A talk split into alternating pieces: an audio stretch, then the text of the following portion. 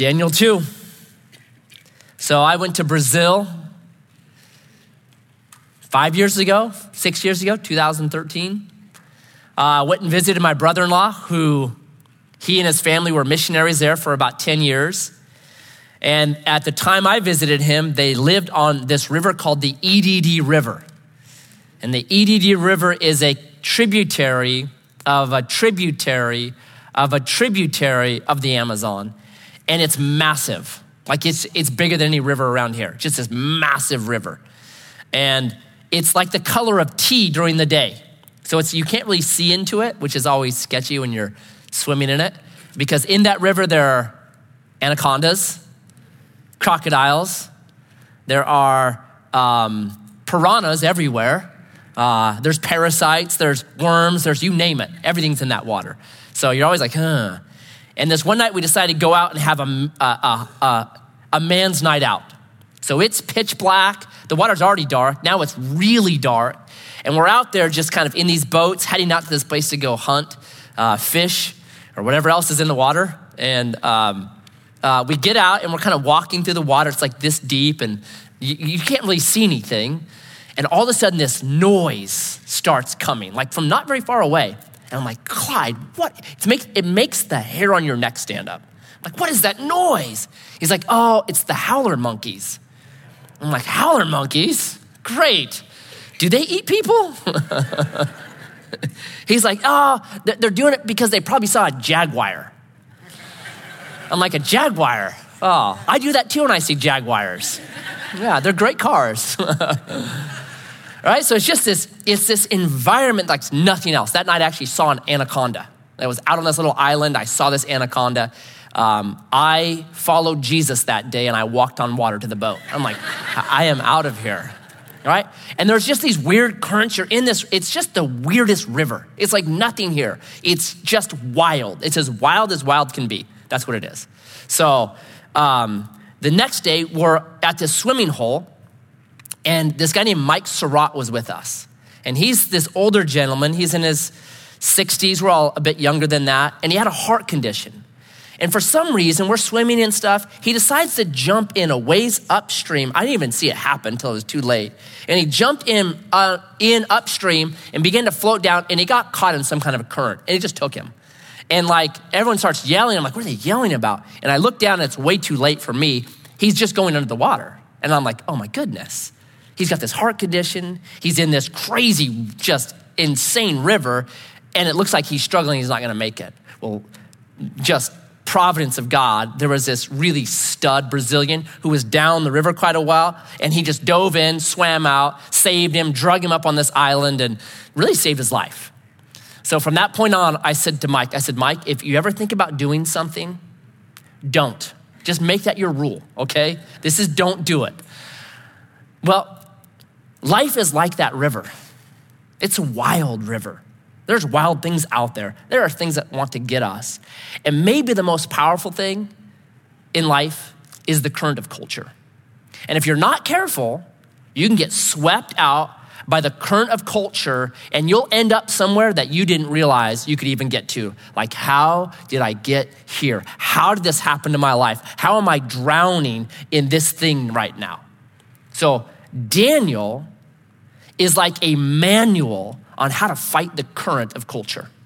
So you've got these young boys that are taken across the world and brand new environment, new religion, new power. They are absolutely powerless, and yet they continue to fight the current of culture. They're brilliant. And it's a manual on how to do that, how to stay following Jesus.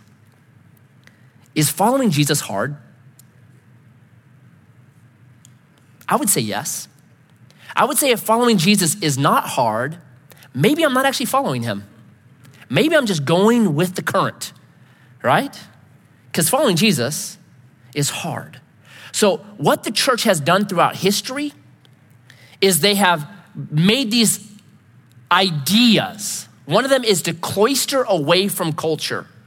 So we back away. It was the monastic movement in the fourth century when church, when church was just starting. It was blowing up. Lots of people were getting saved. And so all these people just said, we have to get away from culture. It's too powerful. Let's go be monks somewhere in caves. If you know church history, that's what they did. That's making a massive comeback right now. So, a best selling book from two years ago is called The Benedict Option. And in the Benedict Option, that entire premise is we have to go back to that. We have to push off from culture because it will make you compromise. And from now on, we just got to get away from it. So their advice, the guy, the author's advice is this don't become a lawyer, don't become a doctor, don't become a CEO of a company, don't go into the professional professions because if you do, the current's too strong. You will compromise and you will fail. So instead, become a plumber or become an electrician or become go into the trades again. Let's take over the trades. It's really cloistering away, right? It's don't don't move into the city. Go get a thousand acres out in Wolf Creek and live out there with your crew. Does anybody think that's a good idea? Let's do it, man. We'd love it for about five minutes, and then be like, nah, I'm gonna get to Walmart, so forget this. right? So there's always been this kind of tension, and Daniel is phenomenal because you have these four guys, they're working inside the most evil government in the Bible. They don't cloister away, they don't run and hide, they don't get out of it. Instead, they say, We're gonna change it from the inside out. We're gonna be, have you ever heard of the fifth column? Okay.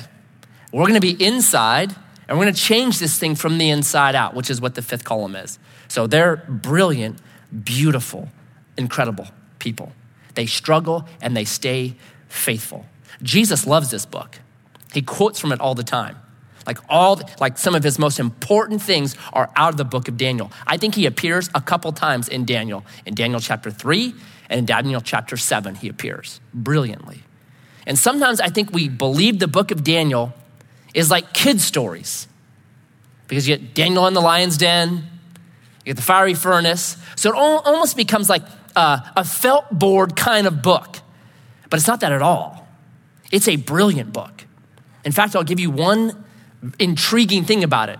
Josephus, famous Jewish historian from end of the first century, beginning of the second century, he said the Jews revolted against Rome in 68 AD because of chapter 2. Because they read this and they're like, we will be the rock that smashes Rome. They got the image right. This is Rome, we're smashing Rome, right? It's a dangerous book, is what it is. Brilliant. So let's jump into chapter 2.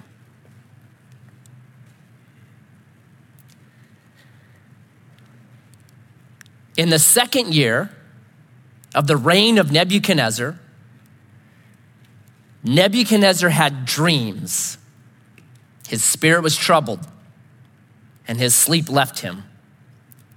Then the king commanded that the magicians, the enchanters, the sorcerers, and the Chaldeans be summoned to tell the king his dreams. So they came in and stood before the king. And the king said to them, I had a dream, and my spirit is troubled to know the dream. Then the Chaldeans said to the king in Aramaic, O king, live forever. Tell your servants the dream, and we will show the interpretation. The king answered and said to the Chaldeans, The word from me is firm. If you do not make known to me the dream and its interpretation, you shall be torn limb from limb. You'll be made into body parts. And your houses will be laid into ruins. They'll be landfills. But if you show the dream and its interpretation, you shall receive from me gifts and rewards and great honor. Therefore, show me the dream and its interpretation, right? Simple. Super simple here. Don't do it. Body parts, landfill. Do it. Gifts and rewards. So come on, do it. Like it's easy. He's an ornery dude, Nebuchadnezzar is. They answered a second time and said, King, please tell your servants the dream, and we will show its interpretation. The king answered and said, I know with certainty that you are trying to gain time because you see that the word from me is firm. If you do not make known the dream to me, there is but one sentence for you. You have agreed to speak lying and corrupt words before me till the times change. Therefore, tell me the dream, and and I shall know that you can show me its interpretation. The Chaldeans answered the king and said, There is not a man on earth who can meet the king's demand. For no great and powerful king has asked such a thing of any magician or enchanter or Chaldean. This is not in our contract. Look at it. the thing that the king asks is difficult, and no one can show it to the king except the gods whose dwelling is not with flesh. We did look at this on Sunday. Um, I said that Nebuchadnezzar has an agenda here. Like, why is Nebuchadnezzar so suspicious of these enchanters and these Chaldeans and these really the priests of the religion? Why is he so suspicious of them? Why is he so harsh to them? Because if you look throughout history, politics and religion have always fought each other. There's always been a vying for power. Is it going to be political power or is it going to be the religion that rules? There's always been that battle. And in the springtime in Babylon, they had a tradition. Every spring, King Nebuchadnezzar would be brought out. He'd be placed on a chair in front of all the masses of the city. And then the priest would come out, the Chaldeans, the wise people, the religious people, they would come out and they would slap Nebuchadnezzar on the face repeatedly until tears flowed. Now, do you think that made Nebuchadnezzar happy? Was he like, thank you, I'll have another one? No. A guy like Nebuchadnezzar, that's gonna stick in his craw. He's gonna remember that, he's gonna hate it, and so now is his opportunity to get them. Oh, yeah? All right. So he has that thing that every spring he's like, yeah, I'm publicly humiliated by this ritual. It's the priest showing, look, we have power too. And the second thing is this I think that when powerful people get to a certain level, they begin to question everything. So I think at this point in Nebuchadnezzar's life, he's now just questioning, like, hey, I'm not sure about our religion. I'm not sure about our system. I don't know if it's true or not. So he's putting these guys to the test. It happens a lot. The guy that built Machu Picchu, he, we know him because he wrote down his story, but he, he, at that time, the Aztecs worshiped the sun. And one day he's out there and he watches, and a cloud goes in front of the sun, and he thought, wow, we worship something that can be dimmed by a cloud. And then the cloud left, and, and he took his thumb and he blotted out the thumb, the sun with his thumb, and he said, That's not a God. That's not a God that you could do that to. And he begins to research and to look into what God was actually like. And if you have ever read the book, it's called Eternity in Their Hearts. He talks about it, it's brilliant. What the builder of Machu Picchu says is this God's not like the God we're worshiping. He's not bloodthirsty and cruel and wanting human sacrifice. He's a God of love who sent his son for us. That was all revealed to him before a missionary uh, ever got there with the Bible. It's a phenomenal story, right? You get to a certain level, I think you begin to question everything. The other guy that's really interesting is the, he's a pharaoh. His name is Akhenaten. And he's somewhere right after Moses leads the children of Israel out of Egypt. He takes the power, and at that time, um, Egypt was polytheistic. There was the gods of everything. So the 10 plagues come, and if you know that story, each plague is actually directed at a god that the pharaohs would worship. Each one is saying, they're not God, they're not God, they're not God, I'm God. So Akhenaten comes on the scene and he says, no more polytheism, there's just one God. And he begins, he changes the whole thing from polytheism to monotheism right after Moses. Fascinating. So I think that's Nebuchadnezzar right now. He's kind of mad at them for this ritual, but he's also a skeptic about it all, saying, prove it, prove it. And what these priests say at the end is fascinating. They don't believe in revelation. The gods don't do this. The gods don't reveal like that. That's not how it works, right? We throw out the entrails or, or we, whatever it is, we mix the tea leaves and that's how it works. The gods don't make revelation. God doesn't speak to man. There's many religious people that say that today, right? That the Bible isn't actually divine. that God's Spirit doesn't speak or move, that there's no prophecy in the Bible. It's still the same thing. Religious people say the same thing today. There's no revelation. All right? So that sets the story up. Verse 12.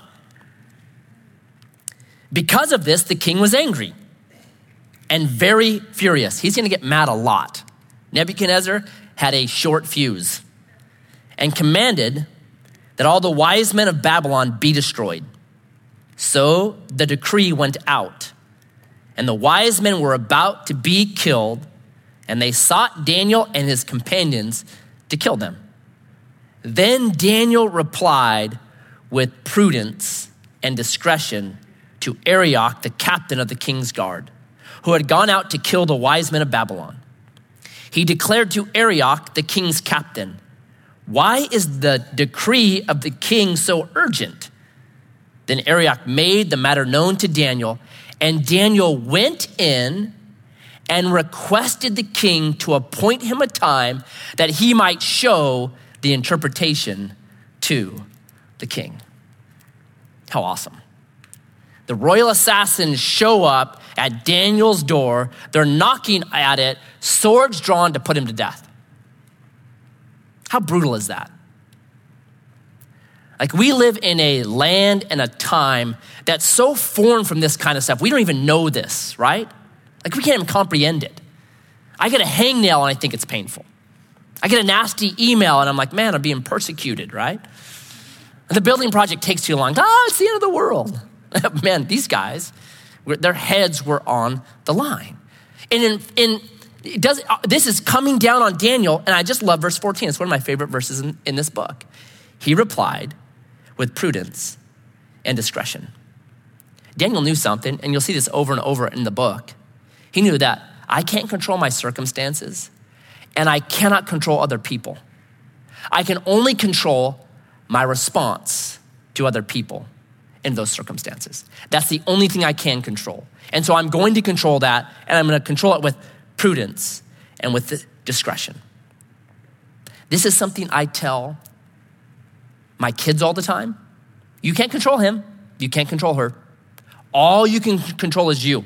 I tell this in marriage counseling. I mean, I, probably every single time I've done marriage counseling, it's listen, dude, you can't control your wife. You can't force her to be this way. You can't make her do those things. You can't. All you can control is you and your response to your wife. How are you doing? Same thing I tell, tell the wives. You can't control him. You can't force him. Listen, that's not going to work. All you can control is you. Are you replying with wisdom and with prudence? I love this.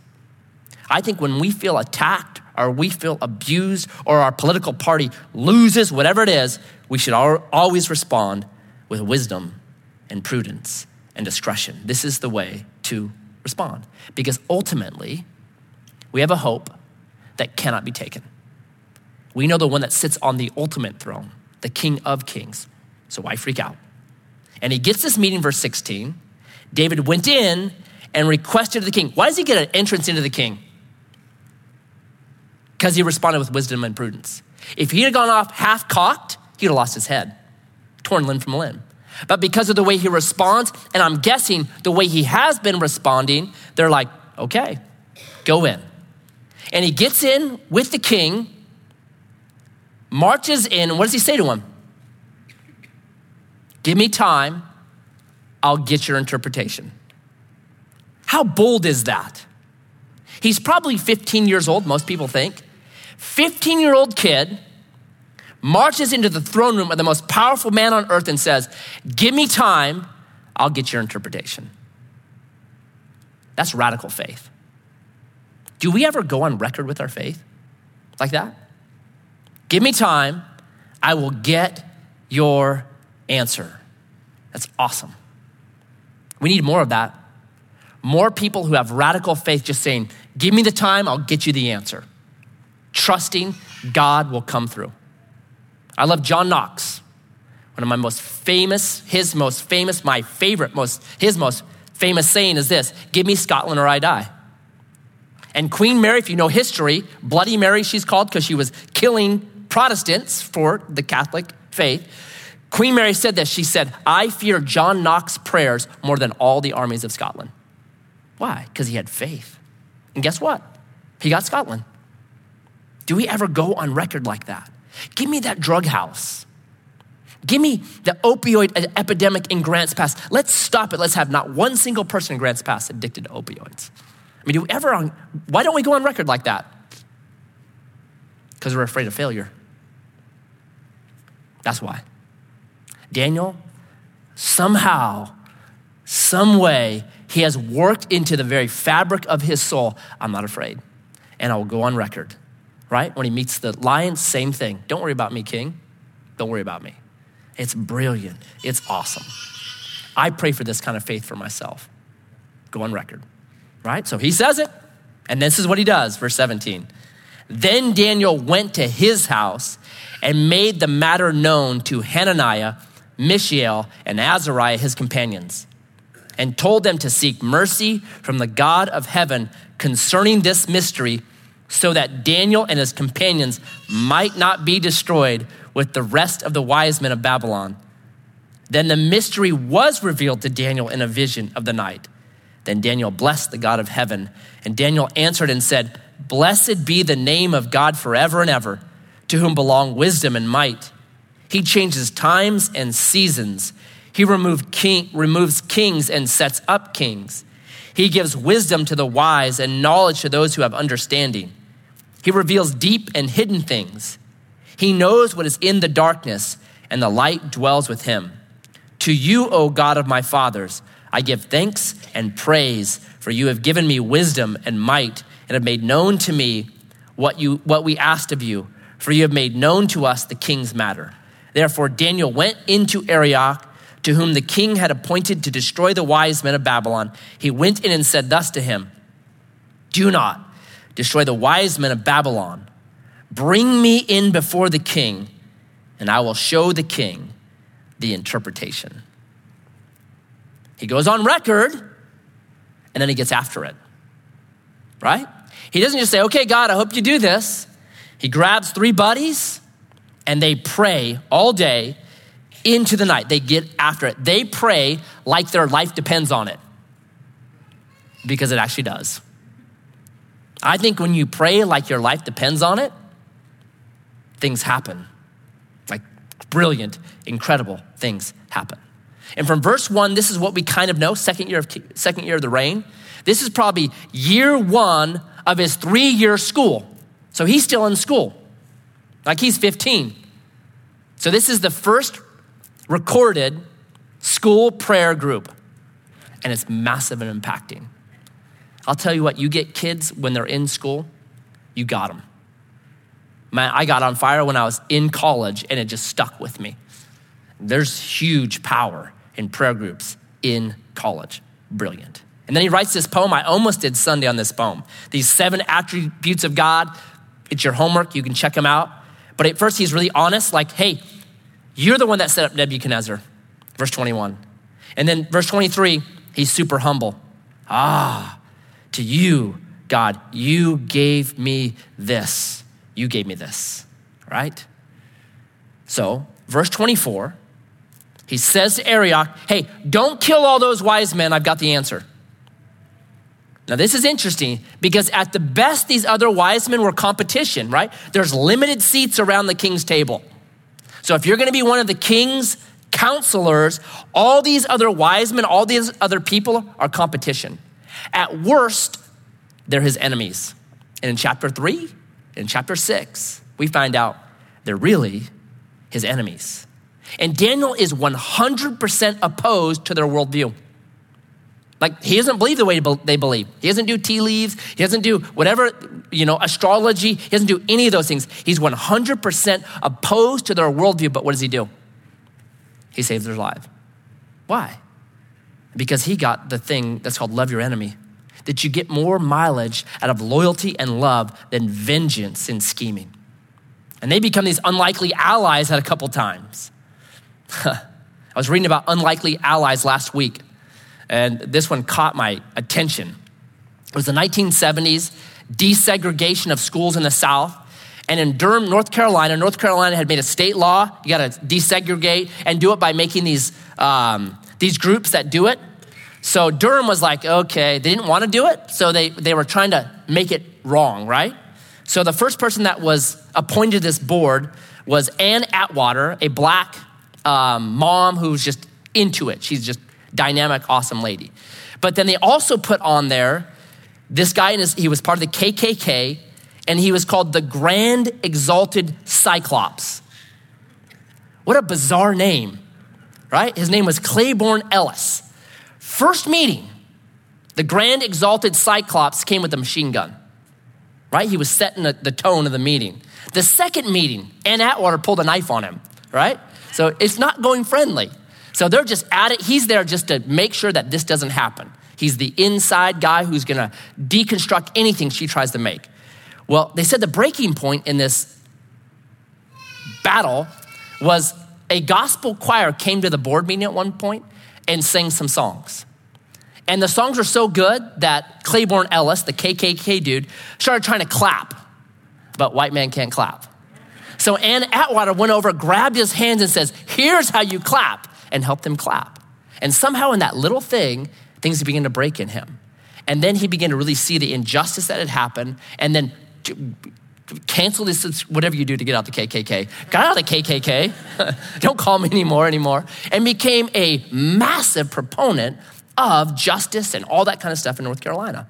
Man, I love that story. Unlikely allies. Why? Because you have Ann Atwater loving her enemy as herself.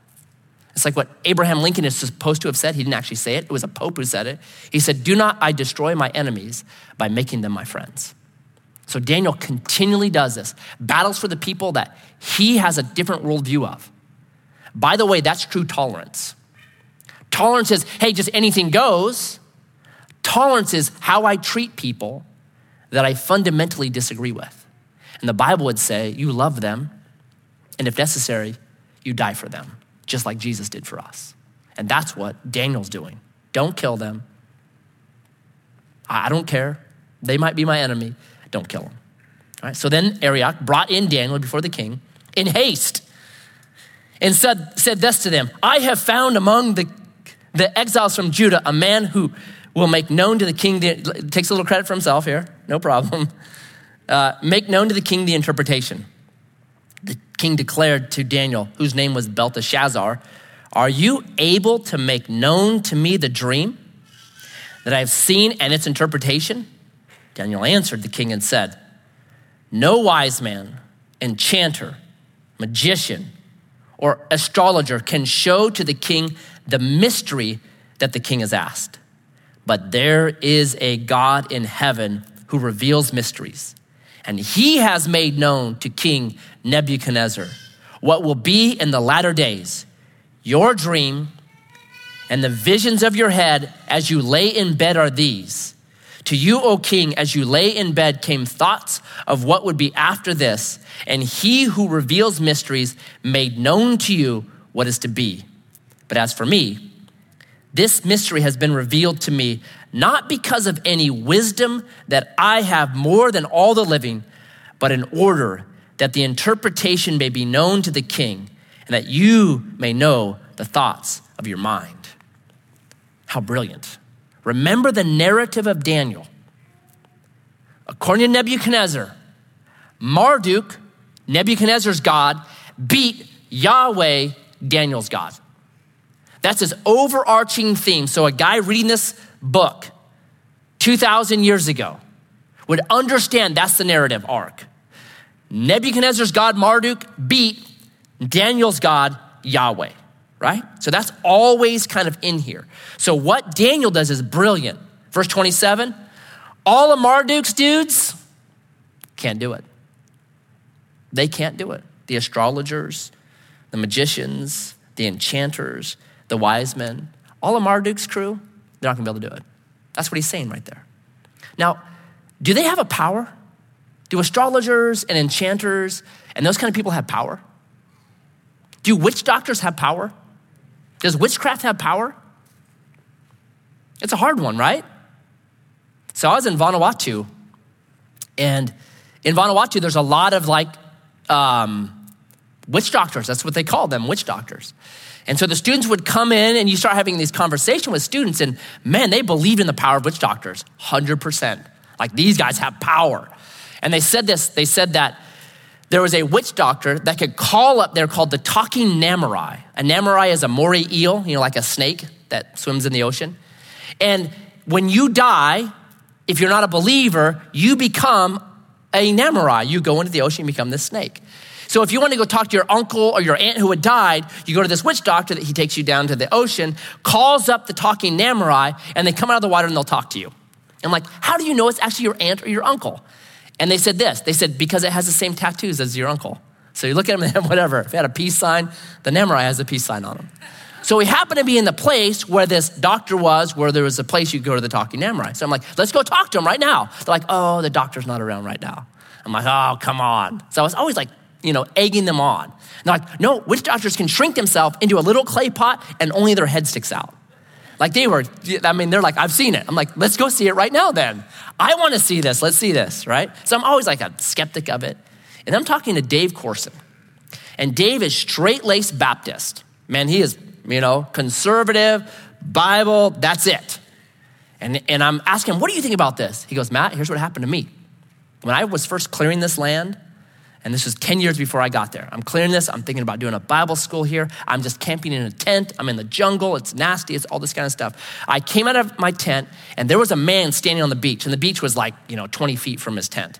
And he's like, looks out, and he's like, oh my goodness, who is that guy? So he reaches down to grab something and then goes to walk to meet the guy, and he disappeared. And he's like, what in the world? Looks for him, he's gone.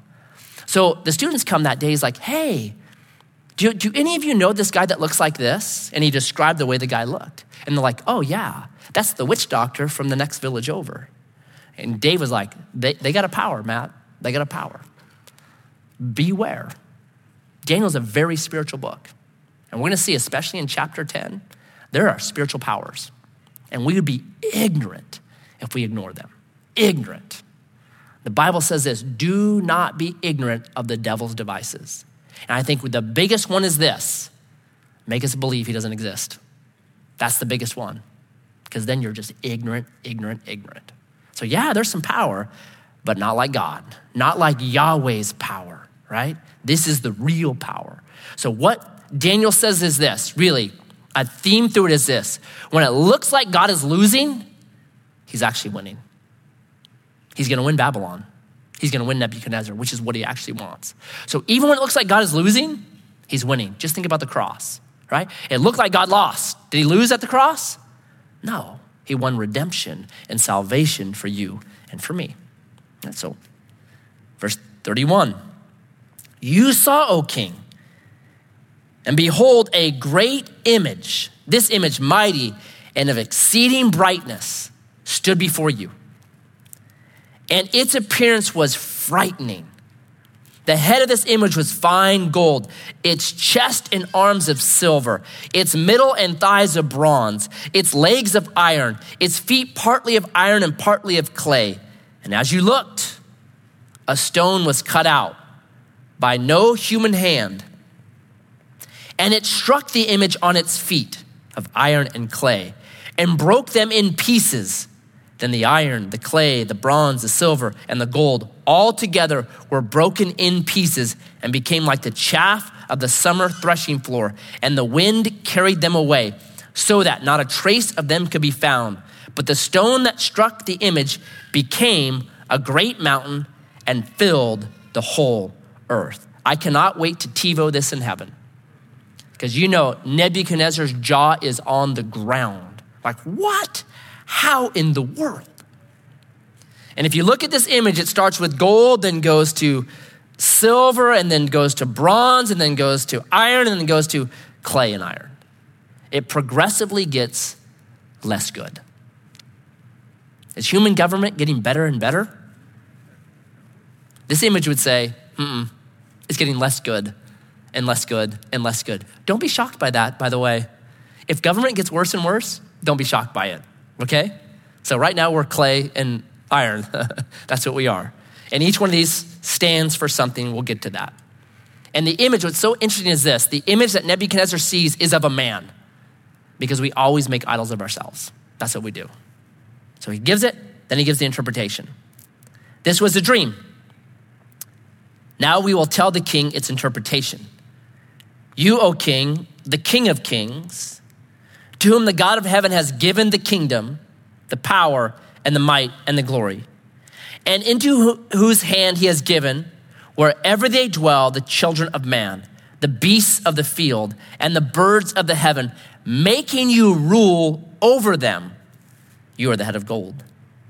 Another kingdom inferior to you shall arise after you, and yet a third kingdom of bronze shall rule over all the earth.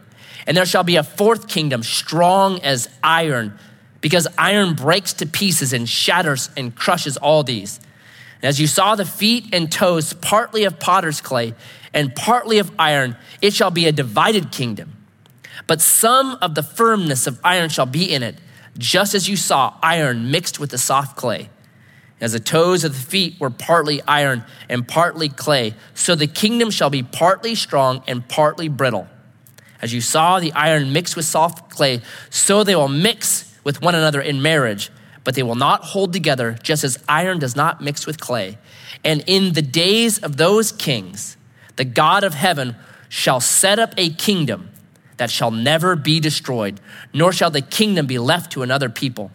It shall break in pieces all these kingdoms and bring them to an end, and it shall stand forever. Just as you saw that a stone was cut from a mountain by no human hand, and that it broke in pieces the iron, the bronze, the clay, the silver, and the gold. A great God has made known to the king what shall be after this. The dream is certain, and its interpretation sure. That's confidence. I nailed it. You know I did. I can tell by the look on your face, I nailed it. So in verse 37, he witnesses to King Nebuchadnezzar about Yahweh. I just am so impressed about a 15 year old boy going in front of a king saying, Hey, it's my God. It's my God. And throughout here, there's some little hints that are interesting to me. The Great Mountain was a known phrase in Babylon. It was the place where the god Enlil lived. And he was the god of the wind or the air. And you have a wind or air sweeping away all this stuff. I say that because God speaks in the language of the people he's talking to. Do you know that? That if Nebuchadnezzar knew about the great mountain and this God and all this stuff, God's gonna say, fine, I'll use that to speak to you right? The wise men in Jesus' day who studied the stars, how did God speak to them? Okay, you study the stars. I'm to give you a star that's like no other star, and it's to bring you right to my son, Jesus Christ. God speaks in the language that people understand. He does that. Um, it's a term, the Bible, the Bible is phenomenological. Do you guys know what that means? Okay, neither do I. It's just a really fancy word that makes you sound smart if you say it. No, it means this the phenomenons that people were accustomed to the sun rising the sun whatever it is the wind blowing that's the way that bible speaks to people. In the language that would make sense to a person in the 6th century bc or a person in the whatever 2nd century ad he's going to speak to them in their language phenomenological he doesn't speak in science terms, although the Bible is right when it comes to science. It's always phenomenological, though. The science of that day, God uses it to speak to them, right? He's not speaking in 21st century words, He's using the language and the known things of the time to speak to their people, just like He does to King Nebuchadnezzar. And so, this image is of these rises and falls of kingdoms, right? Babylon, the king of gold the head. It lasts 70 years and that's it. Now, if you know 70 years, that's a fascinating uh, time because God says to Israel, I'm going to punish you for 70 years. How long does Babylon last? Exactly 70 years, just long enough to punish them, right? So after Babylon in 539 BC, in come the Medo Persians. We'll look at that in chapter 5. And they last till 331 BC. They're the, the chest of silver. After them comes Alexander the Great the bronze belly, sweeps in. His kingdom lasts until 168 BC when Rome takes the throne. And they are iron and they are powerful and they crush people. They crush their enemies. Read the Punic Wars. It's just unbelievable what Rome was able to do, right? Phenomenal. And they last all the way to 476 AD um, until the Ostrogoths come down and wipe out Rome. But Constantinople, which it's a divided kingdom, there's two, you guys know Rome's history, right? Rome divides into two capitals the capital of the West, Rome, and the capital of the East, Constantinople, now Istanbul, right? Those two are the two capitals. This falls 476 AD, but Constantinople lasts for another thousand years before it finally falls to the Turks, right? So it's a, it's a divided kingdom. The two legs divide out, they're the two kingdoms. So we still have to this day a lot of Rome in us. Do you know where we get our wedding from? Right? The bride on the left and the groom on the right, and the bride's family behind the bride and the groom's family behind the groom. Where do we get that from? We just make that up? No, it's Roman wedding. Like to this day, we still follow Roman stuff, Roman law, right? We follow Roman law, right? The roads, the aqueducts, the water systems, toilets. Like there's so much that still is in us. The iron of Rome is still in us to this day. It still permeates us. What do we name everything in science? Latin. Where's Latin from? Rome, right? It's still in us. So you even see it to this day. Like it's a pretty amazing thing, right? Um, verse 38 is fascinating though to me because it says this of Nebuchadnezzar. And see if you can remember. Does this remind you of any other text in the Bible?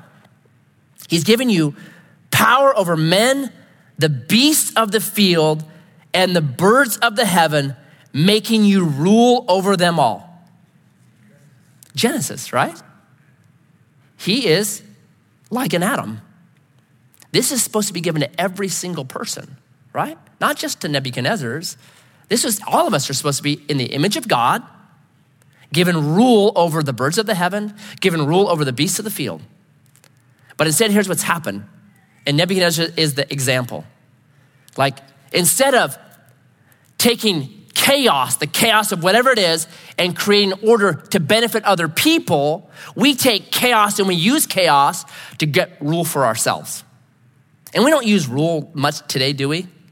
Like if you manage McDonald's, you don't say, hey, I'm the ruler of McDonald's. So it's a foreign term to us, but it'd be like that. It's like managing almost. It's managing resources, managing things, but we don't manage them for other people anymore. We manage them for ourselves. How do I get more for me? Empire for me. And then it takes away from other people, blessing other people. And then when, when you don't get what you want, you get grumpy and angry and say, kill them all. It's a cycle of empire and it's a cycle of every single person. It's a cycle that Jesus comes to heal in us. That no longer are we taking for me, me, me, me, my empire, but instead we are saying, no, I'm a conduit of blessing to other people. I'm ruling for the benefit of others. But that's not what you see here. So, verse 46, this is phenomenal. Then King Nebuchadnezzar fell upon his face and paid homage to Daniel. How crazy is that? 15 year old slave boy, you've got the most powerful man on the earth on his face in front of him. You got to wonder what the assassins were thinking right then. What his cabinet was thinking, oh my goodness, no one, no one Instagram this, man. No photos. No, no photos here. This would be really embarrassing. All right? It's phenomenal. And commanded that an offering, an incense, be offered up to him. The king answered and said to Daniel, Truly, your God, not his God yet, your God is the God of gods and the Lord of kings, and a revealer of mysteries, for you have been able to reveal this mystery. And the king gave Daniel high honors and many great gifts, and made him ruler over all the whole province of Babylon, and chief prefect over all the wise men of Babylon. Daniel made requests of the king, and he appointed Shadrach, Meshach, and Abednego over the affairs of the province of Babylon. But Daniel remained at the king's court. So, what does this all mean? Or to be a people that are praying to interpret Governor Kate Brown's dreams? Is that what we're supposed to do? Like, how do you actually apply this? Um, here's what it's supposed to be telling you. Number one, who's in power? We think it's the whoever, the Nebuchadnezzars or the Alexander the Greeks or the Julius Caesars or the Trumps or no. Who's in power? God is. He sets up kings and brings down kings. He's the one. So we're supposed to be as we read this, being reminded God's in control. Take hope in that. No matter what political party you affiliate with, God's in control ultimately. And it might seem like he's losing, he's not. He's winning, right? Number two, you see this stone that comes out, hits the image, knocks it over, and then the stone grows, right? That's the kingdom that Jesus comes to establish. It takes out Rome. So, when I look at Bible prophecy, I am what's called an already not yet Bible interpreter, which means this most prophecies have an already part to them and a not yet part to them. And I get this because Jesus does this. So if you want to, you can write down Luke chapter 4, verse 18. Jesus quotes Isaiah 61, verses 1 and 2. The Spirit of Yahweh is upon me. He's anointed me to preach the good news, to set the captives free. You know that text, right? And he quotes into verse 2 and he says this to, to tell, to broadcast the acceptable year of God's favor. And then he just stops mid sentence, doesn't quote anymore. Because if you keep reading, it says, and the coming wrath of God. He stops because he's saying, that's not yet. I've already done this, but that other thing, that's not yet. That's coming out in the future. It's going to be here, but just not yet.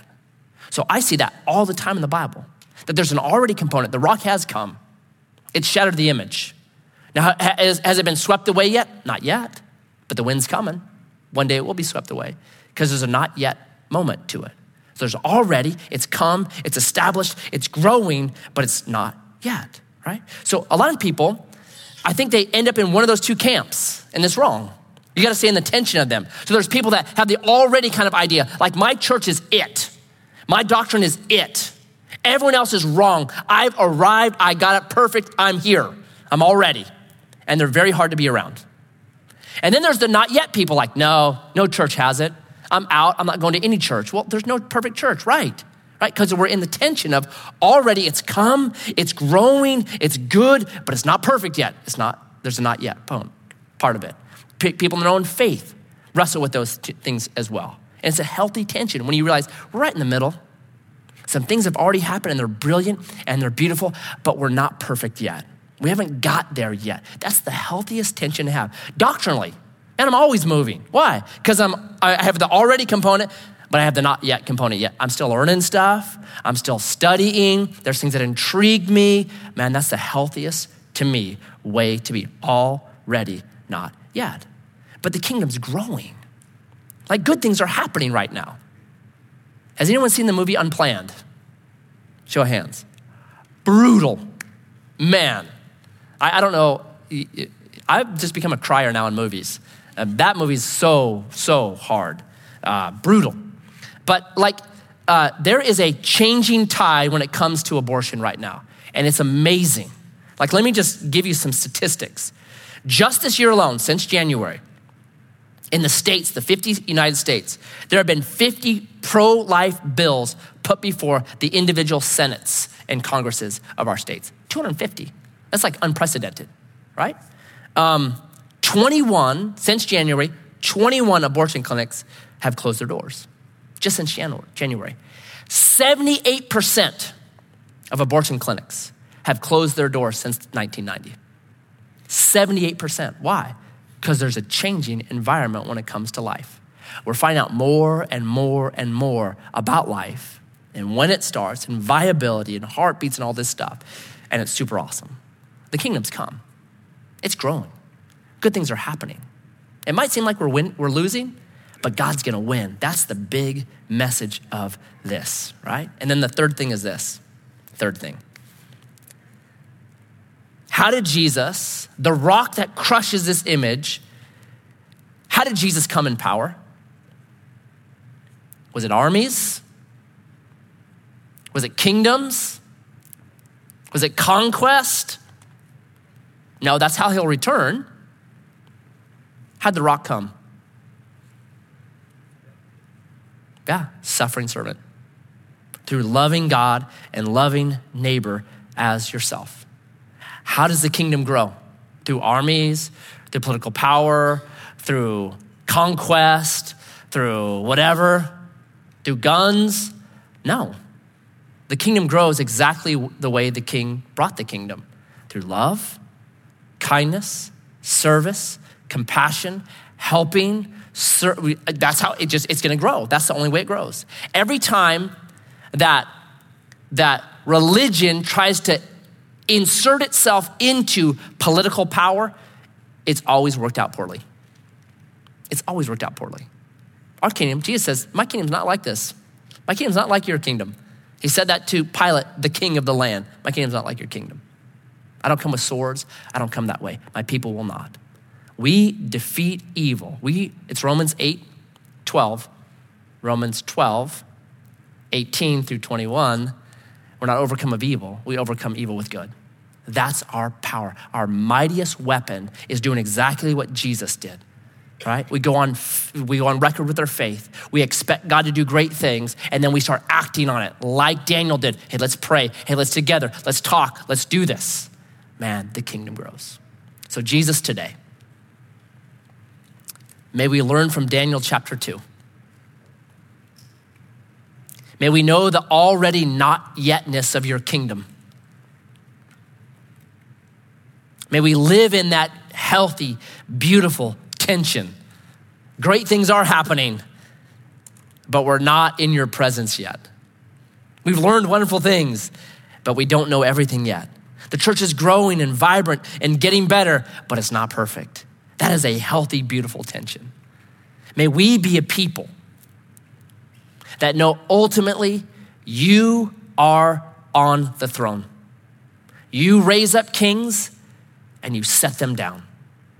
You use empires like Legos to ultimately build your kingdom, the great mountain that will encompass the entire cosmos with your glory and your goodness and your light and your power. And may we take hope in that.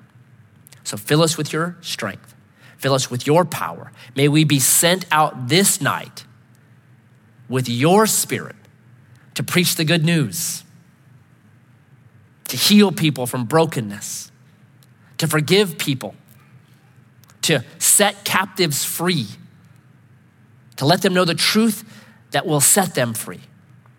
And may we preach the acceptable year of God's favor, that God's favor is upon us because we're his kids. So send us out, we ask. And we pray this in your name.